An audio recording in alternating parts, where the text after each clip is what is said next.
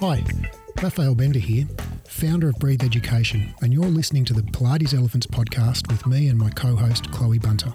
There are many things that are awesome about the Pilates industry. However, many of the practices we take for granted are out of date or just plain pseudoscientific. These are the elephants in the room in Pilates, and we're here to talk about them openly and honestly, and with a fair few F bombs thrown in. This show is about debunking the myths and giving you science based tools to become a better, happier, and more fearless teacher. If you've been enjoying the show and you want to give back, give us a five star rating and write us a glowing review on Apple Podcast app. That'll help other instructors find the show and let us know we're making a difference. In today's episode, I answer your questions. We're going to talk about Pilates and endometriosis, should you stabilize one part of the body whilst moving another in order to maximize the benefits of your training? Is sciatica linked to SI joint pain, particularly in pregnancy? And what can we do for those folk? And what's the difference between fast and slow twitch muscle fibers? And how can we target fast twitch fibers? And finally, how can you cue proper form for somebody, say in an aesthetic discipline like dance or gymnastics, without using internal cues? All that coming up. Hey, crew, Raf here, flying solo today because Chloe is on vacation. So uh, I thought I'd take this opportunity while Chloe's away to get through some of the backlog of questions that you have been sending through to us. So I'm going to do a listener questions episode. And uh, I'm trying to going to try and answer as many of them as I possibly can. Now, before we get into that, though, I, imagine you'd probably like to know that uh, how I'm doing. Uh, I'm doing awesome. Um, and I hope that makes you happy to know that. And uh, I hope you're doing awesome as well, wherever you are, whatever you're doing uh, in, the future out there listening to this. And, you know, whatever, whatever you're doing when you listen to this, I don't know, maybe you're washing the dishes as you listen to this. Maybe you're, you're exercising. Maybe you're listening to it on the way to or from somewhere in the car. Maybe the, the dulcet tones of our voices are the best soporific that sends you to sleep every night. Um, however you use it, however you listen to us, uh, I'm glad you find it valuable. So, um, uh, yeah, here are these questions. I have a question from Katrina Nelson. It is about endometriosis. And Katrina says, uh, My daughter Gemma has endometriosis. She saw a gynecologist and the doctor asked her some questions. And Gemma told her she goes to Pilates doc. The doctor's response was that this is the worst thing for it. Um, Gemma asked if I could ask Breathe Education, as she's quite upset about it. Gemma has doing, been doing Pilates for seven years. Thank you, Katrina. Well, Katrina, uh, I did a quick Google Scholar search on this topic and I found a 2014 systematic review called Endometriosis and Physical Exercises, a systematic review by Bonnechere et al. from the journal Reproductive Biology and Endocrinology, 2014. And uh, what they found was, quote, um, six articles included were included in this study. These studies tried to establish a possible relationship between the practice of physical exercise and the prevalence of endometriosis. The data available are inconclusive regarding the benefits of physical exercise as a risk factor for the disease, and no data exist about the potential impact of exercise on the course of endometriosis. Additional randomized studies are necessary. End quote. So that is uh, clearly inconclusive. Um, and I also found a more recent one, very recent, in fact. It is from the 17th of May 2021 from Hansen et al. Um, from the, the journal Acta Obstetricia et Gynecologica Scandinavica. And it is called Impact of Exercise on Pain Perception in Women with Endometriosis, a Systematic Review. And here's what they found. Quote, six articles fulfilled the inclusion criteria and we and were included in this systematic review. Concerning exercise, two studies showed significant decrease in pain, while the remaining studies showed either negative or no impact on pain relief. A meta-analysis could not be conducted due to considerable heterogeneity amongst the included studies. Conclusions the present review does not indicate any beneficial effect of exercise on pain in women with endometriosis. Thus, there is a need for randomized controlled trials with correct power calculations, well defined study groups, and training programs to be able to answer the question of whether exercise can improve the pain experience in patients with endometriosis. End quote. So I think it is pretty accurate to say, Katrina, that we really don't know if exercise has any positive or negative effect on endometriosis. And thus, uh, your doctor saying that Pilates is, quote, the worst thing for it is not in line with current evidence, even going back to 2014. So uh, I would say, uh, given the lack of any evidence one way or the other, the default position should be that if she enjoys doing Pilates, well, go ahead and keep doing Pilates if it brings her pleasure and if she she feels better, you know, mentally or and or physically from it. I say wholeheartedly, and I endorse it. Go for it. Um, and there's no reason to be, you know, concerned at all because we have absolutely no evidence that uh, there's any kind of harmful uh, effect of exercise on endometriosis, let alone a particular form of exercise. All right, so I hope that helps Katrina and um, maybe change to a different gynecologist. Uh, I have a question here from Nike, and Nike says, um, How important is it to stabilize a part of your body in order to work another specific part? For example, stabilizing your standing leg in a reformer lunge, or stabilizing your body to do a forward arm circle on the reformer. Some movements require you to move your whole body, and some require you to stabilize and one part and move the other part. And even though I do it when I work out myself, I don't know why I'm doing it, besides the fact that I feel it's more efficient. I hope this question makes sense. It makes total sense, Nike. So basically, uh, in Pilates, I think often we say stabilize when what we really mean is keep it still. So we, if we talk about, you know, keeping your pelvis still whilst you move your leg, for example, or uh, in footwork or in you know, leg circles in straps, or if we um, you know think about those examples that Nike mentioned, say front rowing or back rowing, where you're uh, moving your whole body plus your arms, or whereas more of a um, say the uh, chest expansion series where you're holding your body still and moving your arms. So you're kind of isolating one body part and dissociating the other body part is the kind of another way of that is talked about. Uh, and so the question is, you know, is that important? What is the benefit? The answer is probably not, but in some specific situations it's beneficial. So I would say for clients or you know for yourself who's you know if your goal is for like general overall strength and mobility, um, well probably just whole body movements are totally awesome for that. Um, you know when you're holding, just say you're doing say um, chest expansion on the reformer, right, where you're kneeling and your arms are pulling the straps and you're, you're kneeling upright. Um, and you're you're holding your body and your pelvis and your legs still, and you're pulling the straps with your arms. So basically, you're, you're, you're holding your body still, you're moving your arms. Well, you're still working your body. So your, your torso is still working, your abs are working, your back is working, your bum's working, etc. Um, and you're working your arms, but your arms are working concentrically and eccentrically. You know, they're, they're shortening and lengthening the muscles. And then your torso, your abs and back and butt and whatever, are working isometrically. So they're working without shortening or lengthening. Uh, now, not you know that's going to result probably in a similar amount of strengthening, you know, for both body parts. Uh, whereas in something with like uh, say a back rowing, you know, where you're sitting on the carriage facing the pulleys and you're you know curling forwards with your torso, you're pulling with the straps, straightening up the torso, reaching the arms overhead, big circles with the torso with the arms. So you're moving the torso and the arms throughout the back rowing exercise. Well, that's going to result in a very similar degree of strengthening of the back compared to, say, chest expansion. Um, but the difference is in the back rowing, you're actually moving your back through pretty close to into a full range of flexion and then up into neutral and maybe slight extension. And so you're going to get the advantage of increased mobility in the back because working the back through range of motion is going to enhance range of motion. So, uh, you know, if you if you overall wanted improved strength and mobility, I would say, well, move your whole body and you know work your whole body. Um, is there anything wrong with doing chest expansion? No, it's an awesome exercise and it's a great challenge to your balance and you know, control and all of that. And so, like, I would say go for it and do that as well.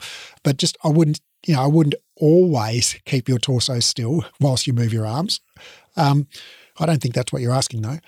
Um, so, you know, so the, the, kind of, all right, so the, broadly speaking, the strengthening benefit is about, I would say, about equivalent, you know, depending on whether you're moving your arms and holding your torso still or whether you're moving your arms and your torso together or legs and pelvis or whatever it might be. Um, whereas if you're moving a body part, you're going to get the benefit of enhanced mobility for that body part as well. So, you know, overall, I would say I've got a slight bias towards moving the body part rather than holding it still. But if, as long as you move it a bit and then you can hold it still a bit and it, you get the best of both worlds, so it'd be all good. Um, where I would lean towards holding one part still and moving the other part, so sort of an isolate and dissociate strategy, might be somewhere where maybe I'm thinking like post surgical rehab, where somebody maybe has pronounced weakness or reduced range of motion, say in their shoulder. So they're coming back from shoulder surgery. Um, and typically in that situation, people will kind of uh, compensate with their torso for you know the lack of range and strength in the shoulder. So in other words, to to move the arm up, they'll kind of lean their torso over to the side, or you know lean their torso back to lift the arm in front of the body. To so basically to kind of substitute the torso movement for some part of the arm movement. Um, and in a in a rehabilitation situation where your specific goal is to increase shoulder mobility or shoulder strength, well, you probably will get a better result by you know cueing or propping the person so that they don't move their torso, so that the arm has to work through full range and take the full load of the movement. Um, and but then as you progress through rehabilitation, you would be you know you would start to integrate those body parts together into more of a sort of a integrated movement because in life you know when we're doing life we more often use multiple body regions synergistically. You know, there's not many situations in real life where you hold one body part still and move another body part. Um, so, you know, it's more realistic to actually integrate um, you know, eventually. But, you know, when you're coming back from a, a relatively recent you know, injury or surgery or whatever, it can be a good plan to isolate one body part uh, and dissociate another so that you can kind of, you know, concentrate the work into the body part that you want to get it into as such. Um, but in you know in that situation where somebody has already full range and full strength in their shoulder, well, there's no need to to do that. Um, yeah, I mean the the reason why bodybuilders sometimes do it or do it a lot actually is because they want to sculpt their bodies. They might want to work, you know, make one muscle a bit bigger without making the other muscle a bit bigger because they want to change the shape or the symmetry of their body, right? So they'll isolate one body part by sort of propping it with a bench or whatever, and then use the arm or the forearm or the wrist or the leg or whatever to do the exercise. So, you know, it really depends on what you're trying to achieve. If you're trying to isolate certain muscles, you know, you, it's sort of semi possible to do that um, with this strategy. But you know, I, I think the context in which you're asking is just more of a general exercise situation. In which case, I would say, nah, it doesn't really matter. But it can be kind of fun to you know, challenge and a, and a nice challenge for people to ask them to keep you know their torso still in uh, chest expansion whilst they're moving their arms. You know, that can be a nice motor control challenge. So I wouldn't discourage you from doing it, but I just don't think there's anything magic about it in particular. Um, hope that helps. Uh, Rosha from Houston says, uh, Pilates Elephants is really changing the way I teach and see the human body. So cheers for that. Well, cheers to you, Rosha. And I hope I'm pronouncing your name right. I apologize if I'm not. Um, my question is about sciatic pain during pregnancy and if it's linked to SI joint pain. Also, is there anything that I can do to help our pregnant clients?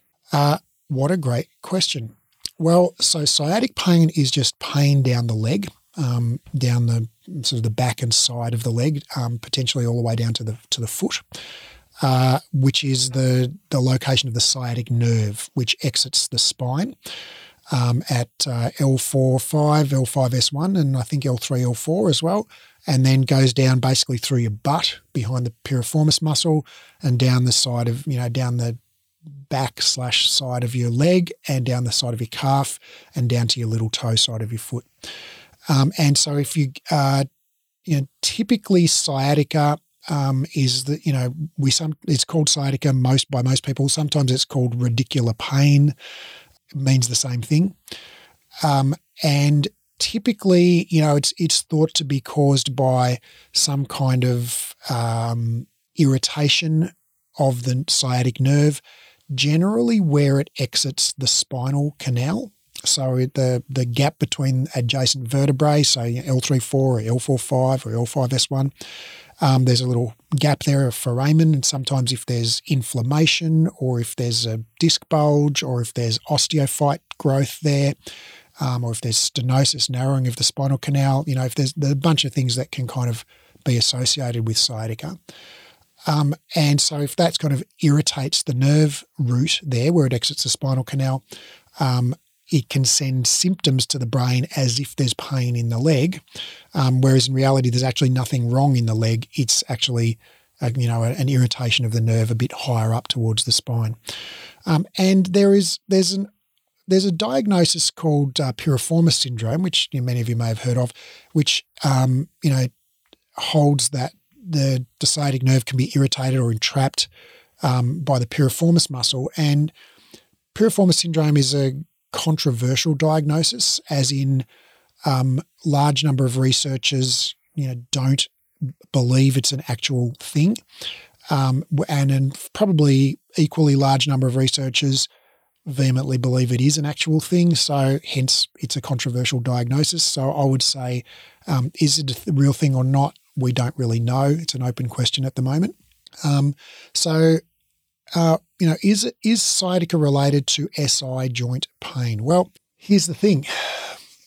It's really, really hard to know if pain is coming from a particular physical structure. So it is absolutely possible to say this person has pain in the region of the SI joint, the sacroiliac joint, the joint between the sacrum, you know, the base of the spine, and the ilium, the iliac bone, part of your pelvis. So it is absolutely, you know, possible for somebody to point to their sacroiliac joint and say, I have pain there, and for that to be a true statement. But it is currently, with our current technology, it is not possible for us to determine that the pain comes from the sacroiliac joint. Uh, so you can have an experience of pain in that area um, for many potential reasons, and might you know might be related to inflammation, might be related to nerve irritation, might be related to something that's not even local to the joint, like sensitization of the central nervous system. And in fact, uh, there is one study of radiofrequency denervation, which I'll link to in the show notes, where they had people had sacroiliac joint pain um, and they actually you know, radio, radiofrequency denervation. So, in other words, they used X rays to destroy, burn the nerves in their sacroiliac joint. So, they, they literally had no nerve endings in their sacroiliac joint and it didn't help their quote sacroiliac joint end quote pain. So um, now, they, that's not to suggest that these people were making it up or imagining it or anything. The, their pain was very real, and their experience was that the pain was in the sacroiliac joint region. But if we can burn the nerves out of that region so that it's literally not possible to receive a nerve impulse from the sacroiliac joint because there are no nerves there, and that doesn't change your pain, well, that strongly suggests that the pain is not coming from the sacroiliac joint. So um, yeah, that's what I mean when I say it's it's it's a really difficult question to answer, and we don't really know enough about it at the moment. Um, so uh, you know, in relation to uh, pregnancy. So, um, what happens in pregnancy is the incidence of pelvic girdle pain. So that's um, you know pain anywhere in the lower back or you know symphysis pubis or sacroiliac joint or sacrum region um, uh, is more common amongst pregnant women than it is in the general population. Uh, and it's, you know, many people think that that is uh, related to the, relax, the release of the hormone relaxin, um, which um, one of its main effects is to uh, loosen the you know ligaments all around the body and makes ligaments more stretchable, more flexible, more elastic. uh, and which which gives a little bit of more mobility to all of the joints of the body, and including the pelvic joints. And so uh, there's this idea that that makes your pelvis quote unstable, um, which is not really supported by evidence. Um, so we know that relaxin is a thing and is in fact released during pregnancy, and um, even non-pregnant people have relaxin. You know, men and non-pregnant women have relaxin in their system, but uh, pregnant women have way more relaxin than non-pregnant people, um, and uh, so relaxin goes up in pregnancy, and also the incidence of pelvic pain goes up in pregnancy, but the two are not related. They're just they're correlated, but they're not causally related. Uh, and we know this from a bunch of experiments where we basically um, measure the serum levels of relaxin in, in women's body fluid. So, you know, we just basically stick a needle in their vein and draw out some blood and measure the level of relaxin in that blood. And then we measure and we ask them about their pelvic pain. And we find that, you know, women have differing degrees of relaxin in their blood. You know, all pregnant women have more relaxin than all non pregnant women. But, you know, some pregnant women have more than other pregnant women. Um, and the same with pelvic pain. You know, in general, pregnant women have more pelvic pain than non pregnant women. And some pregnant women have more pelvic pain, some have less, and some have none. Um, and so some pregnant women have more relaxin, some have less, some have none. Some pregnant women have more pelvic pain, some have less, some have none. And those two, the, the status of those two things just is not related. So if you're a pregnant woman and you have more relaxin, that doesn't correlate with you necessarily having more pain. There are women who have more pain who have less relaxin, and vice versa. So um, that that there are also other studies that we've seen where the uh, we have you know, postpartum women um, with uh, diagnosed sacroiliac joint instability uh, who stand up inside a dual X-ray, uh, sorry, a, a stereometric uh, fluoroscopic X-ray, so basically a stereo movie uh, X-ray machine, um, and uh, measure. You know, then do they stand to a one-legged stance and they measure the movement of their pelvic joints. And what they find under that circumstances is ba- basically the pelvic joints essentially don't move. Like they move tenths of one degree um, on the painful side and the non-painful side equally. So. Uh, movement at the sacroiliac joint doesn't seem to be related to pain in the region of the sacroiliac joint during or after pregnancy, although pain is more prevalent in pregnant women than in non pregnant people. So, long answer, short question. Um, sciatica, is it related to uh, sacroiliac joint pain? I would say, after having said all of that, uh, mechanically, probably not. But is it related? Probably. So um, we know that pregnant women have more pelvic girdle pain, we also know they have more of every sort of pain. Pregnant women have more pain than non pregnant people. Um, pregnant women have what's called widespread tissue hypersensitivity. So, in other words, everything hurts more. Stuff that doesn't normally hurt hurts, and stuff that normally hurts hurts more. So, you know, if you poke a pregnant woman with a needle, it hurts more than when you poke a non-pregnant woman in the same body part with the same amount of pressure. If you stick a you know cold metal thing or a hot metal thing on a pregnant woman's forearm, it hurts more than when you stick the exact same temperature of metal thing on a non pregnant person's forearm. So, uh, pregnant women have widespread tissue hypersensitivity. They're more sensitive to chemicals, to pressure, to temperature. Um, and uh, this is all over their body, not just in the pelvis and not just people with pelvic pain. Um, so it seems like pregnancy is characterized by increased susceptibility to pain, including sciatica um, and sacroiliac joint um, pain. So, um, are they related? Yeah, they probably are related, but they're probably not causally related. They're probably more likely both caused by a third thing, which is the generalized hypersensitivity um, that is associated with pregnancy, which is probably just a natural kind of protective mechanism in pregnancy, right? So we just want to be a little bit more careful during pregnancy uh, than usual. And that, you know, hypersensitivity is just nature's way of reminding us to do that. So, um, is there anything I can do to help my pregnant clients? I would say uh, the pain is not is almost certainly not an indicator of any kind of damage or danger, um, but it can be you know debilitating, just the pain itself. So um, if there are movements that your pregnant women are particular, you know, find particularly painful, I would just say reduce the range of motion or reduce the load. You know, typically things like side splits, you know, might be a problem for some people. In which case, I'll just reduce the range or reduce the load, or if it's totally intolerable, just avoid the exercise. Um, but for women for whom they their pain is either tolerable or it's you know, not not painful, I would say just go for gold and and and you know reassure them and encourage them to be uh, you know fearless. You know, I'm not talking about being crazy like doing squats on a fitball. I'm talking about just not being worried about the fact that they're pregnant and that they'll break, you know, from exercise. So um, definitely, you know, looking after their balance and thing and not overheating them and things like that are important and not lying them on their back after the second trimester. But um, in terms of, you know, is it dangerous to do splits or things like that? Um, uh, as long as you've taken care of the balance side of things and that's not an issue, um, no, it's perfectly safe and you don't need to do anything. But if it's painful, just, you know, reduce the range, reduce the load, or avoid the movement until they feel better when they're not pregnant anymore. Hope that helps, Rosha. And um, thanks for reaching out all the way from Texas. Wow, these are great questions. Before I answer another question, though, let's take a quick break. Hey, imagine this. When you meet a new client, you know exactly what to do. You're confident because you already have a plan, a plan that's so powerful and versatile that you can use it with any client. Big clients, small clients, clients with pain in weird body parts, clients with diagnoses ending in itis, osis, or opathy, clients with neurogenic pain, whatever that is.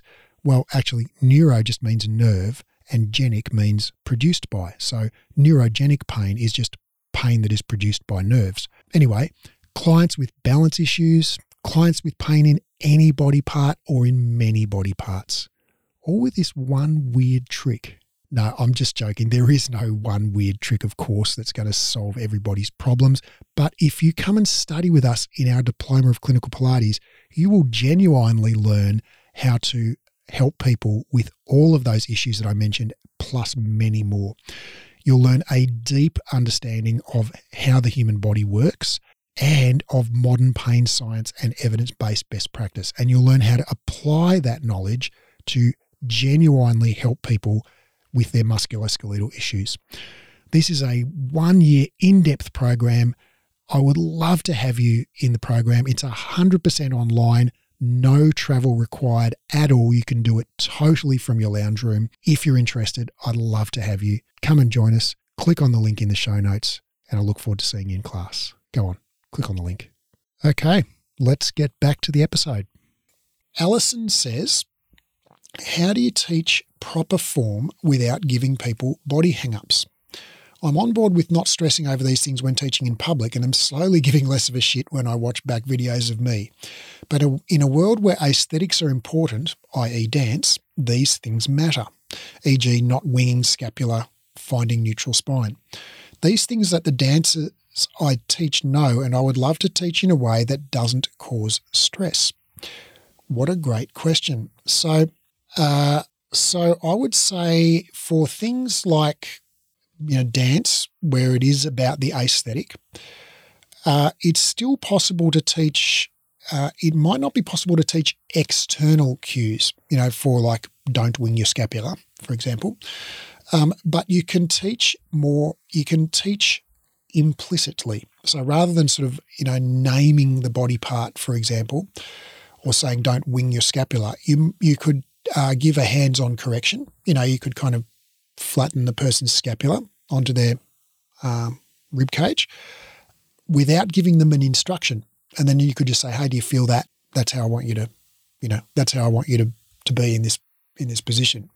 And you know, I mean, I I don't know diddly squat about ballet, um, but uh, you know, I imagine from what I've seen on Black Swan um, and Fame that uh, it involves uh, you know the dancer you know sometimes maybe finding a position and then the instructor or the choreographer you know sort of correcting them into the correct you know shape in that position. Uh, and you know so i think that's that's that's perfectly good and acceptable. You don't have to actually mention anything about their body there. It's just like you know this bit goes here and this bit goes here and this bit goes there. Um, and i guess you could use you know, ra- again, rather than using like specific cues about muscles or, you know, so on, you could use words that describe the the the idea or the emotion or the vibe that you're going for. So you could, you know, if someone's too tight, you could say, you know, languorous or softer, or you could use an, a, a, a, verbal imagery that encourages them to, you know, find the right vibe, like a cat or, you know, I mean, I don't know what the right um, metaphors are for ballet, but you know, I'm sure you'll you'll know a lot better than I will.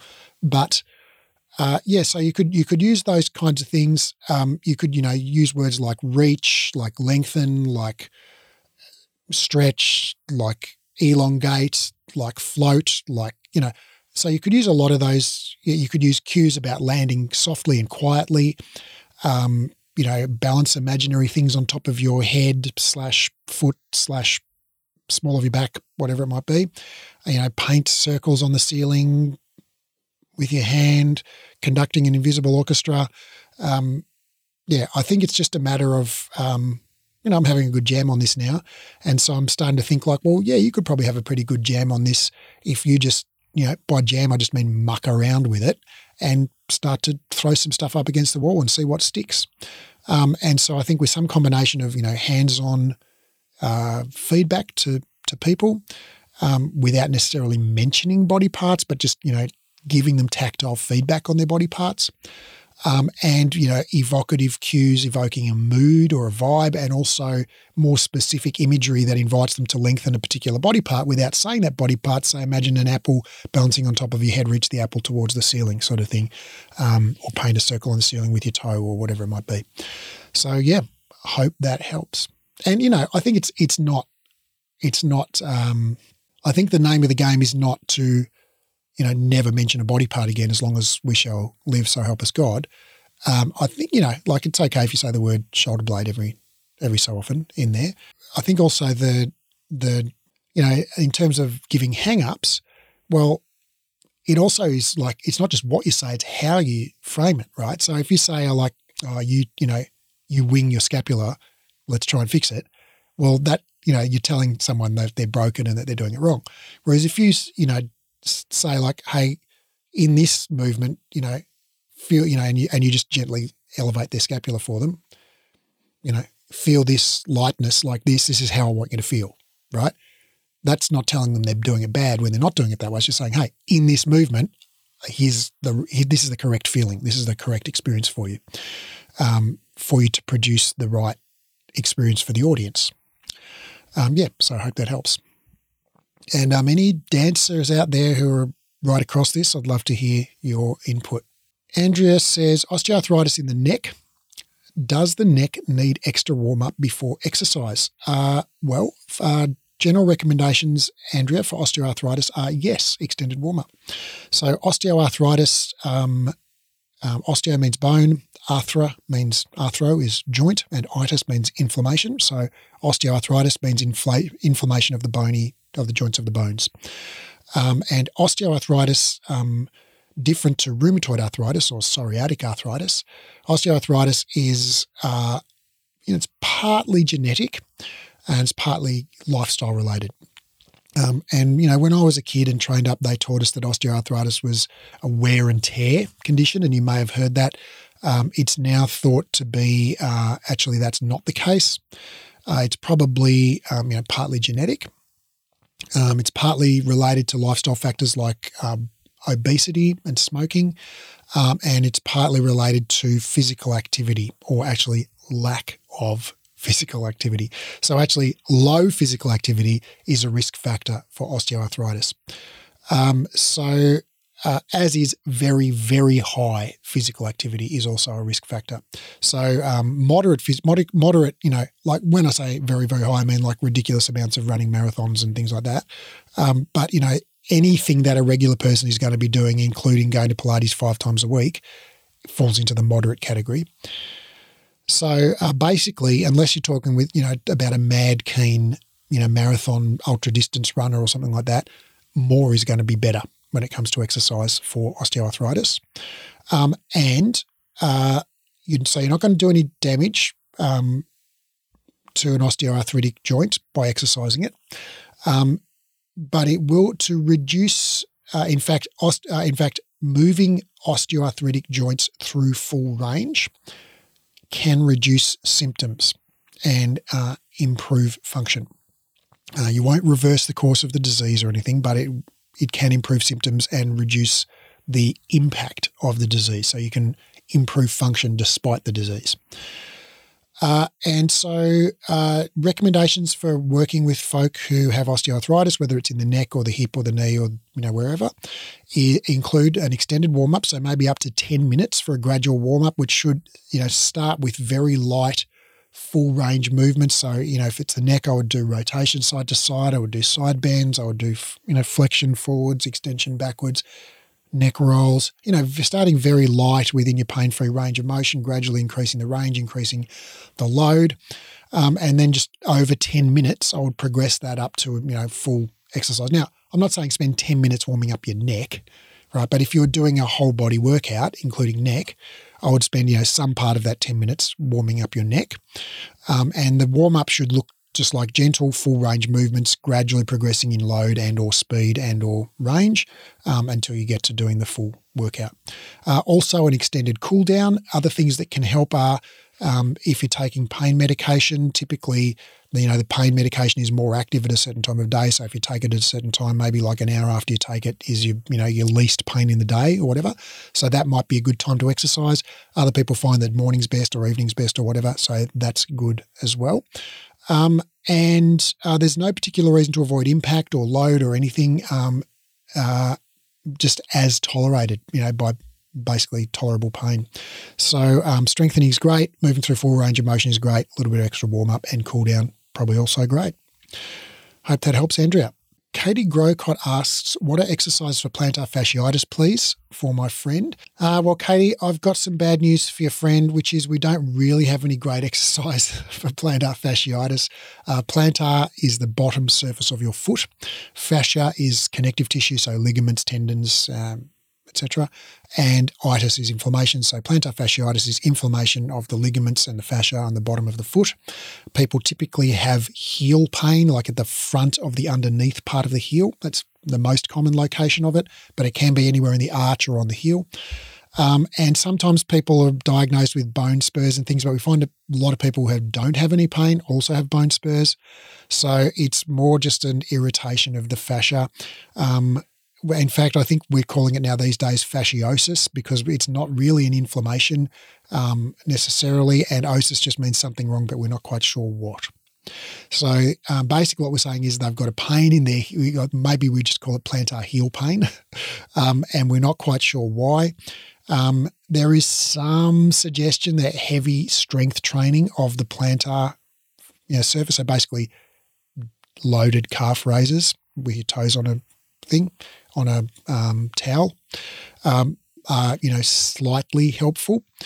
Um, and that stretching is slightly helpful. But when I say slightly, I'm putting, you know, a real big emphasis on the slightly. Um, and so uh, there's also some evidence from memory that um, cushioned insoles are, you know, might be of some benefit. But you don't need, I don't think you need special podiatrist ones. I think you just buy them from, you know, the local um, shoe store um, or off Amazon or whatever, um, just to reduce the the pressure on the on the irritated region, uh, and it becomes a case of you know, uh, in the words of the immortal Greg Lehman, calm shit down and then build shit back up again. So basically, whatever activities are irritating, um, you know, reduce those activities either in you know frequency or duration or intensity or all of the above, and then wait till it comes down a bit, have a you know a few days or weeks, and then gradually build those activities up again within pain tolerance. Um, you can sort of uh, make it a bit easier. Some some hints might be, uh, you know, get some cushioned insoles from the local chemist or foot store. Um, if you wanted to, you know, do a half hour walk, but you find you can't walk, walk for more than 15 minutes without pain, well, what about doing two 15 minute walks? Um, you know, at at different times of day. So you know things like breaking your exercise up um, can be good. Getting um, you know really super comfortable padded shoes can be great. Not because uh, non-padded shoes are bad for you, but just because uh, you know if it's irritated, the padding can reduce the irritation. So I hope that helps. I'm sorry I don't have a silver bullet for you for plantar fasciitis.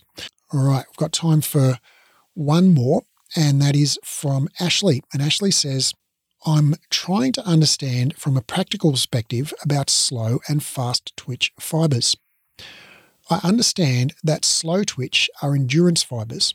What calls in fast twitch? Is it just a response to our body needing more energy and or is it a response to muscle force needed to perform the action? Is there any relationship to how fast our body is moving or just how quickly the muscle needs to contract to respond? When working with someone who's trying to improve performance in an anaerobic sport, how do we best create exercises to call on fast twitch fibers, higher load than they can perform, fewer reps on? Whew, great questions, Ashley. All right, so what is the difference between slow and fast twitch fibers? So we all have um, you know, several different sorts of muscle fibers in our body, but they can broadly be categorized into slow and fast twitch. Um, and basically, that is because they literally twitch slowly or twitch faster. Um, and so, uh, you know, when muscles contract, when a muscle fiber contracts, it literally, if you stimulate it with a nerve impulse, it literally just twitches. So it turns on and then turns off almost immediately. And the twitch, in a twitch, it contracts um, and it contracts at a certain speed. Um, and I couldn't tell you what that speed is, but it's in some number of meters per second, for example. Um, and slow twitch fibers contract more slowly. They twitch more slowly. You know, so if we if we cut a you know muscle fiber out of a frog after we humanely dispatch the frog, and then stick an electrode on each end of it, put a current through it, bam, it twitches, right? So it twitches once and then it relaxes.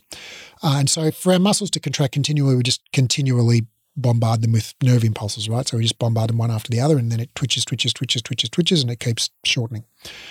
Uh, so slow twitch muscle fibers contract more slowly and they are also more fatigue resistant because broadly speaking, they use oxidative um, uh, you know, aerobic mechanism. So they produce, they liberate energy uh, mainly from, you know, fat and carbohydrate from by basically burning it with oxygen.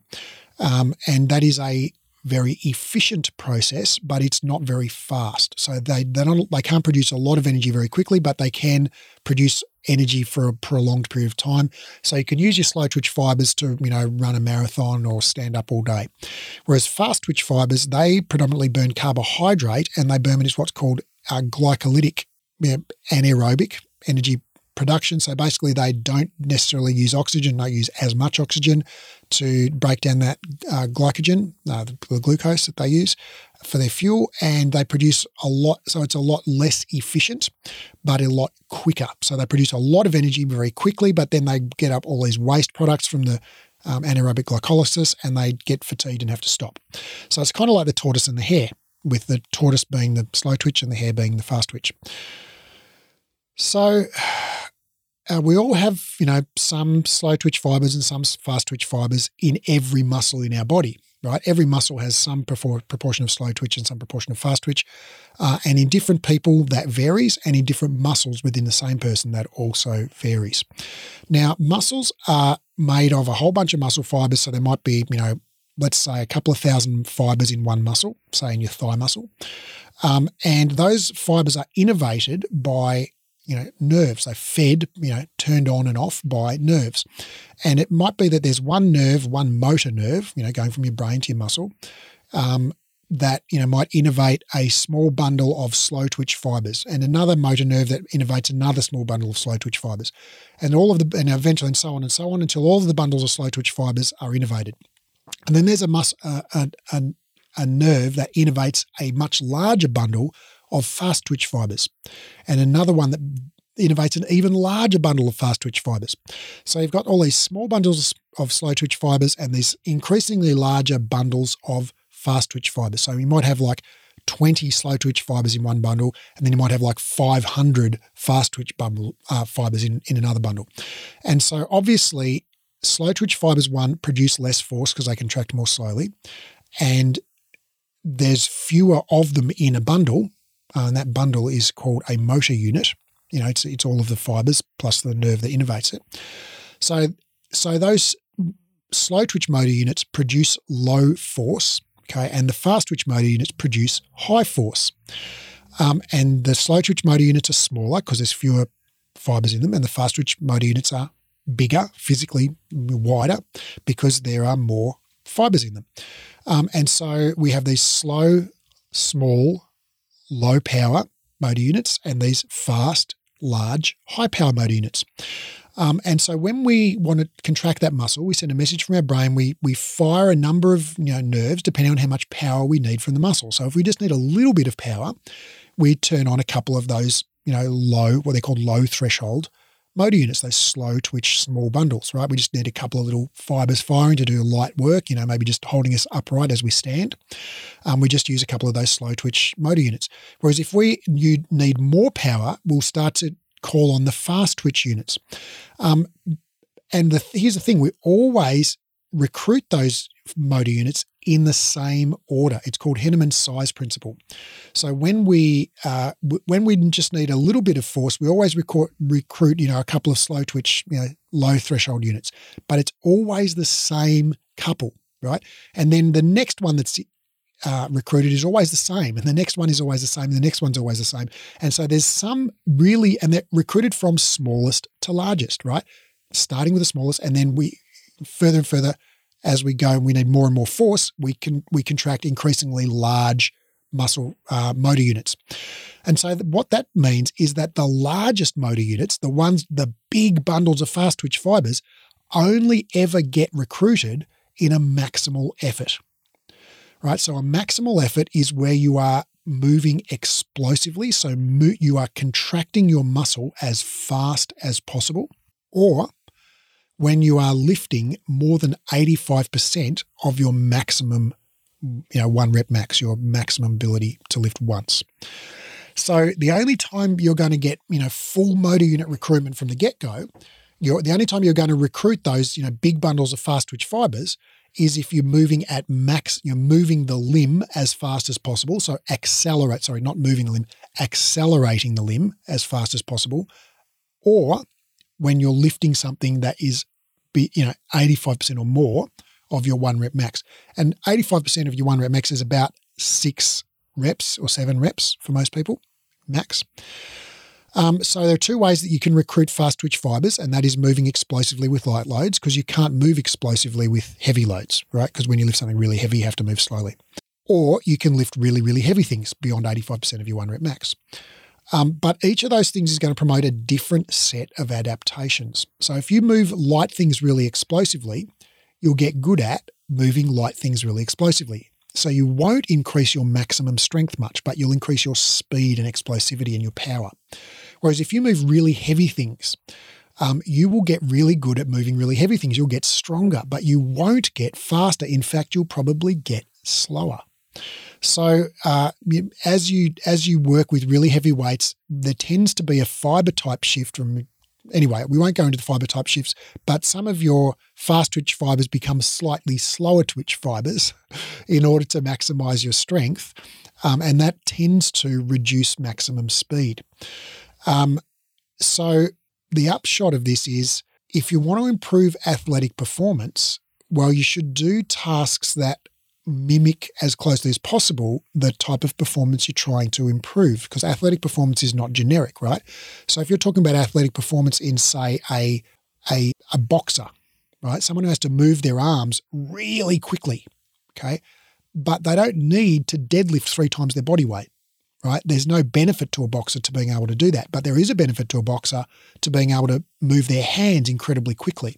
So you would work that person with light weights and you know focus on explosive movements. Whereas for somebody who's more of a strength athlete, say a wrestler, uh, um, you would focus, you know, you would still focus on explo- explosive movements to a certain extent, but you'd also focus on strength because that would also be important. So you would be doing heavy, slow work as well, and there'd be some kind of trade off between those two things.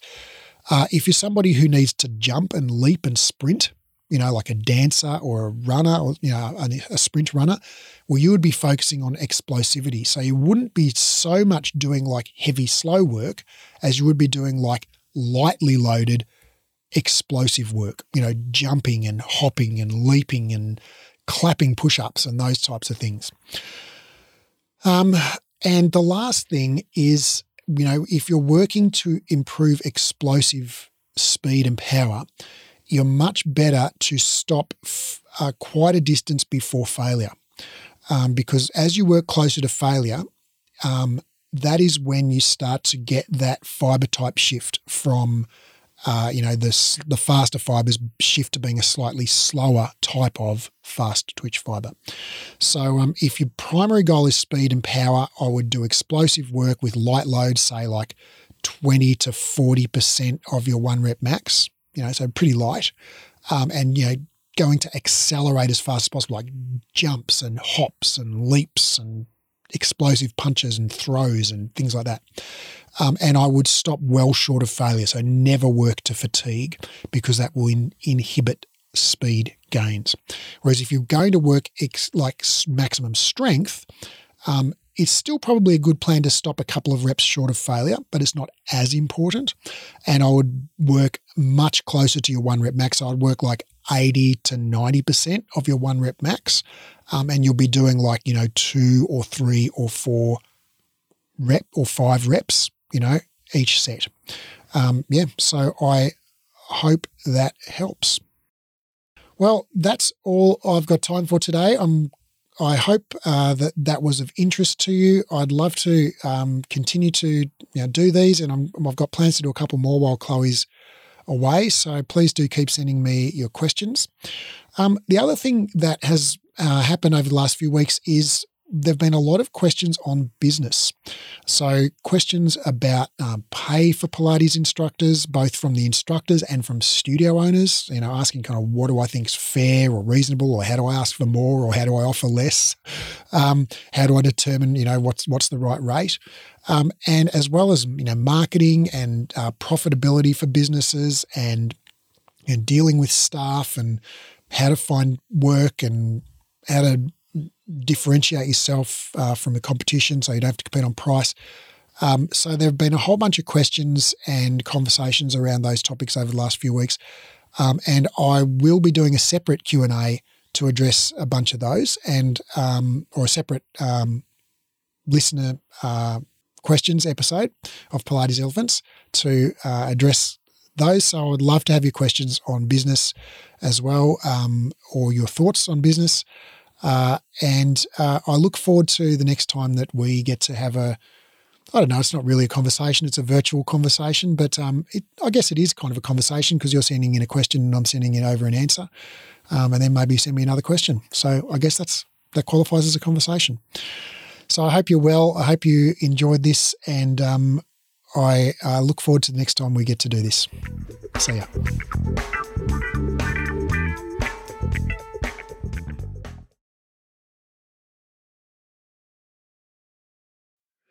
After two exercise science degrees and over a decade and a half of reading research daily, I've condensed all the current science on rehab into a program called the Clinical Exercise Specialist Rehabilitation. Inside the program, I'll teach you to do three things.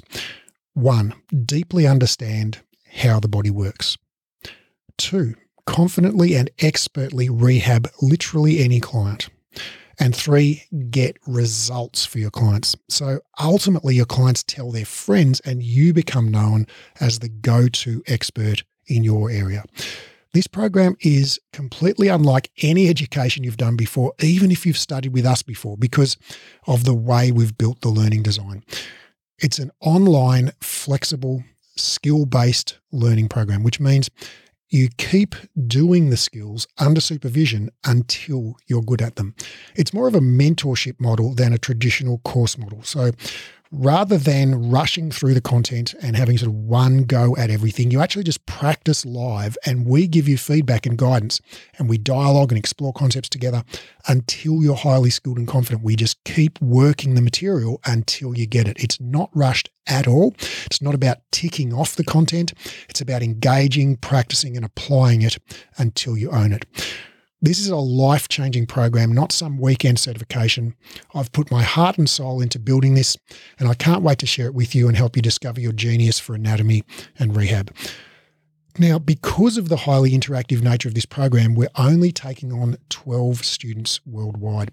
The program starts on March the 1st, and the first 12 qualified people to apply will be allowed to enroll. So, if you're interested in learning more, click the link in the show notes and download the course guide or go to breathe education.com and click on the clinical certification menu in uh, link in the top menu. That's breathe education.com and click on the clinical certification link in the top menu.